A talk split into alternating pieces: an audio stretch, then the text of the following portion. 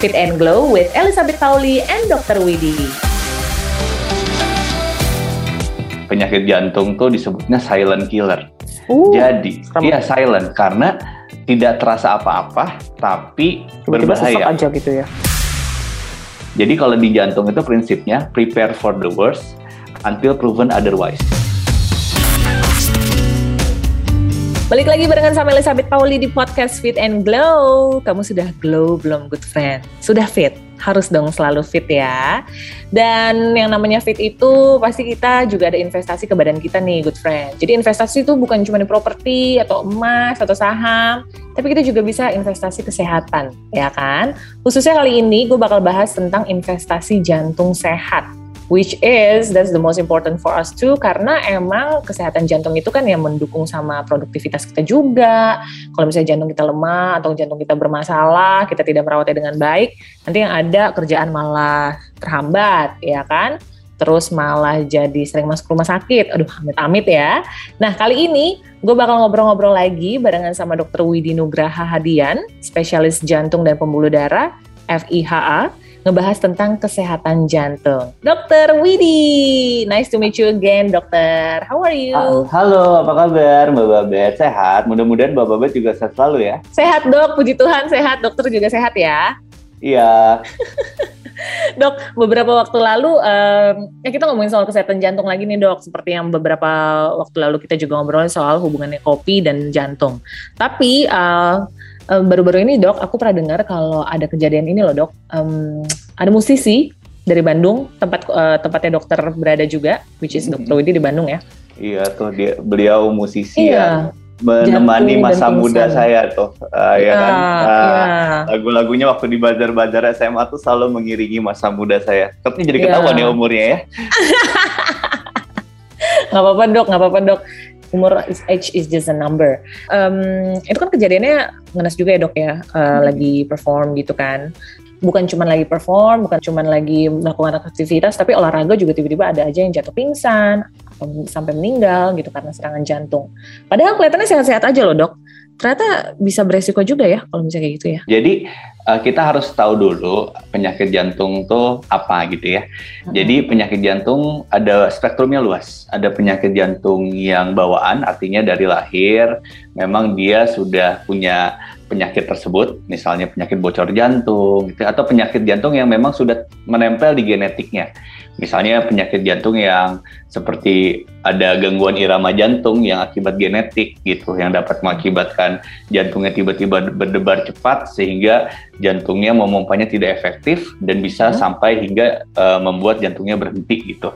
Atau penyakit jantung yang didapat karena gaya hidup. Penyakit Hmm. jantung yang didapat gaya hidup misalnya penyakit jantung koroner yang diakibatkan karena beberapa faktor resiko seperti eh, hipertensi, tekanan darah tinggi, kolesterol tinggi, gula darah tinggi, merokok gitu ya. Itu juga eh, ada namanya penyakit jantung koroner. Itu penyakit jantung yang didapat. Jadi resiko orang terkena penyakit jantung ini berbeda-beda tergantung usianya. Bisa usianya muda, sehat, tidak kenapa-napa, tapi terjadi gangguan irama jantung dapat mengakibatkan henti jantung mendadak bisa. Atau Hmm. memang karena pola hidup yang tidak baik, yang dapat mengakibatkan faktor-faktor risiko itu tertumpuk yang tadi ya darah tinggi, kolesterol Hmm. tinggi, gula darah tinggi dan merokok sehingga mengakibatkan pembuluh darahnya rusak dan dapat mengakibatkan penyakit jantung koroner yang dapat mengakibatkan serangan jantung juga bisa. Jadi kita mesti melihat dulu nih kira-kira Hmm. termasuk eh, karakteristik yang mana orang-orang yang terkena eh, penyakit jantung tersebut gitu. Tapi kalau misalnya emang kelihatan sehat-sehat gitu kan kita tidak bisa mendeteksi ya dok? Atau apakah ada gejala yang perlu kita waspadain kalau jantung kita itu lagi nggak baik-baik aja? Nah ini dia nih penyakit jantung tuh disebutnya silent killer. Uh, Jadi, iya silent karena tidak terasa apa-apa, tapi tiba-tiba berbahaya. aja gitu ya? Ya, kayak misalnya orang dengan tekanan darah tinggi, let's say 180 dan 190. Kalau sudah terbiasa, itu nggak ada gejalanya.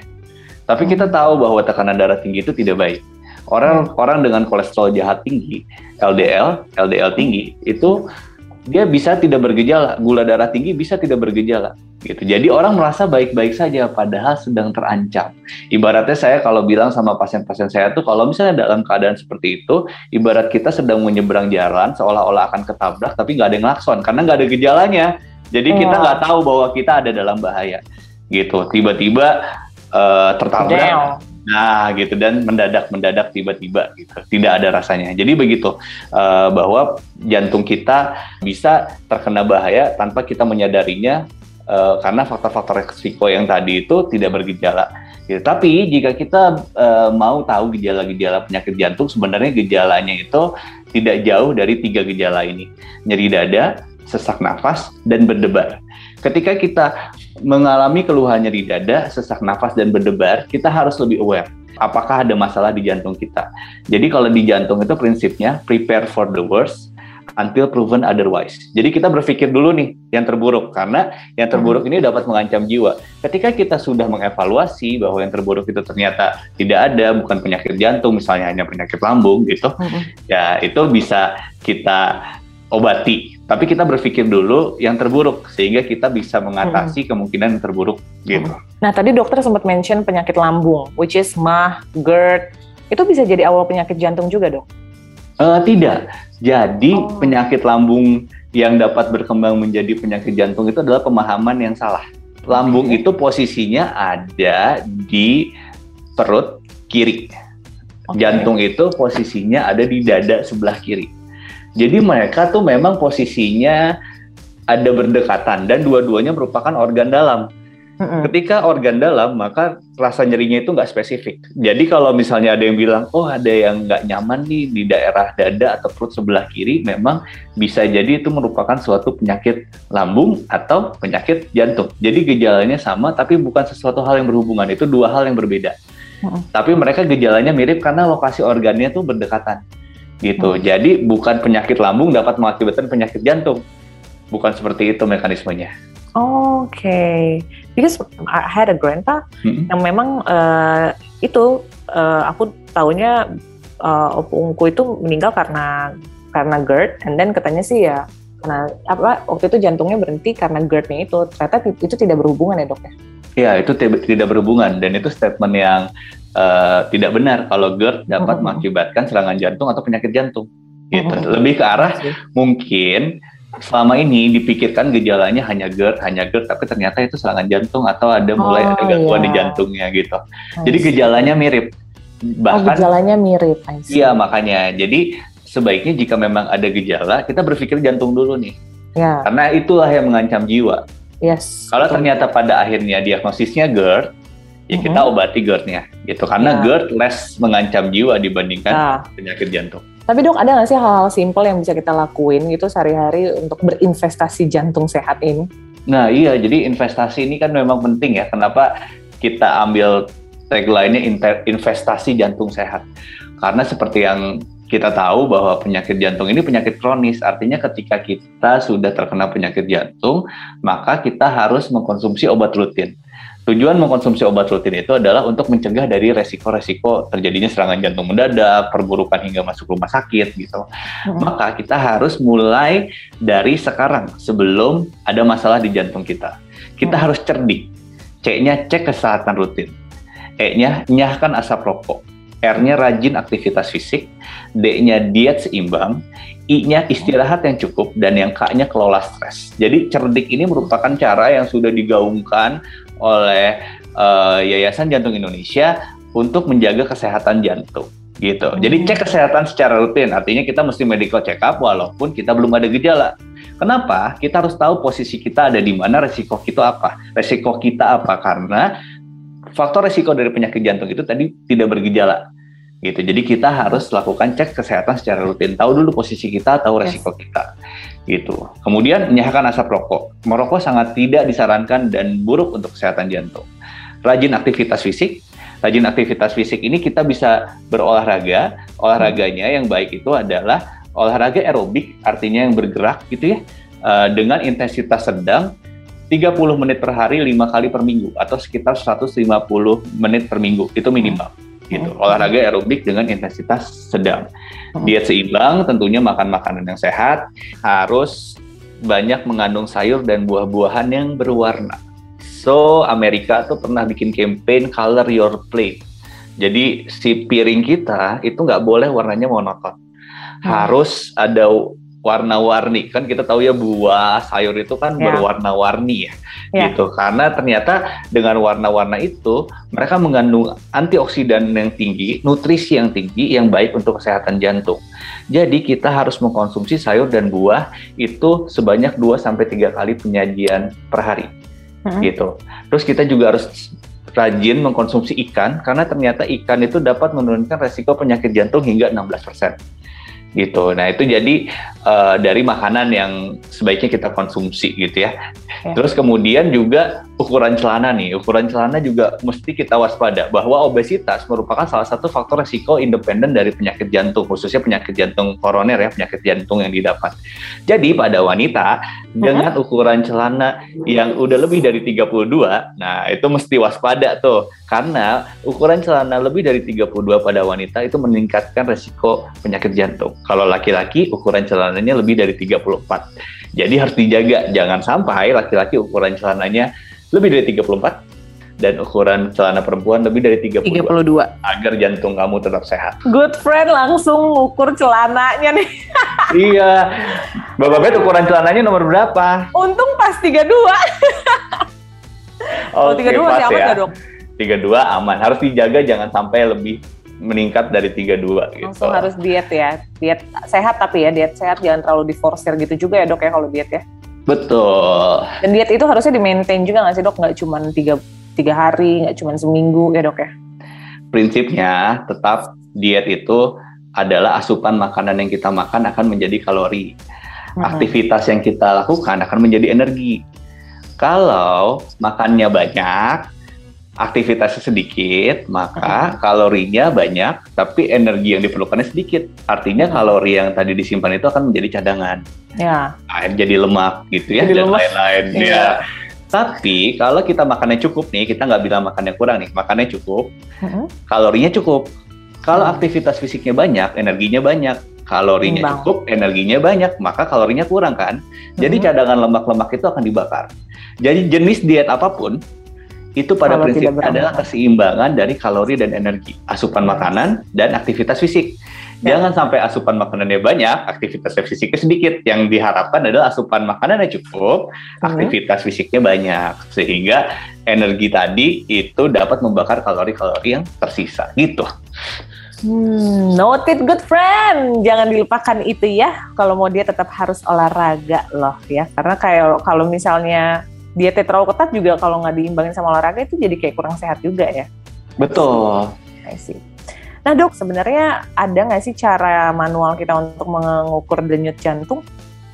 Ya, jadi denyut jantung itu merupakan sumber kehidupan. Jadi kalau saya malam-malam nih sering, hmm. saya kebetulan ada anak satu perempuan usia lima tahun, satu hmm. laki-laki usia tiga tahun.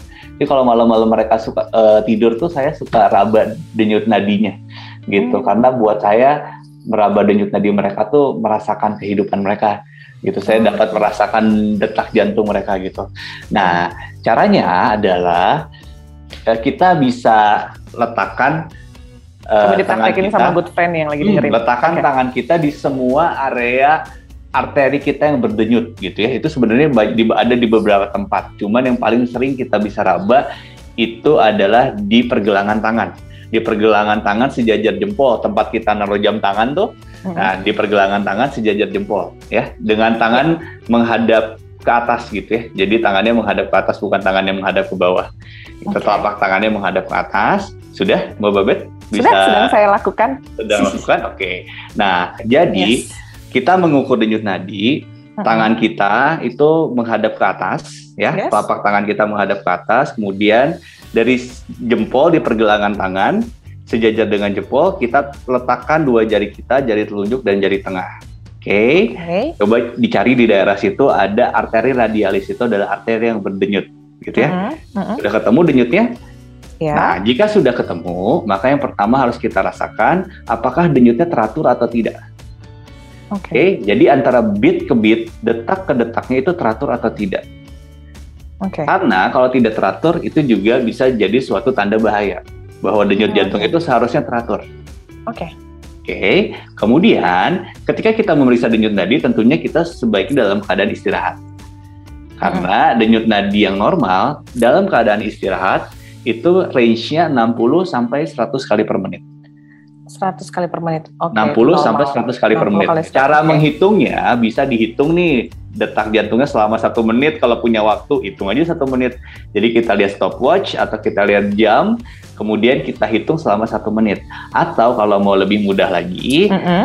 kita, kita hitung selama enam detik. Misal ya. 6 detik, 6 detik itu ada 8 bit.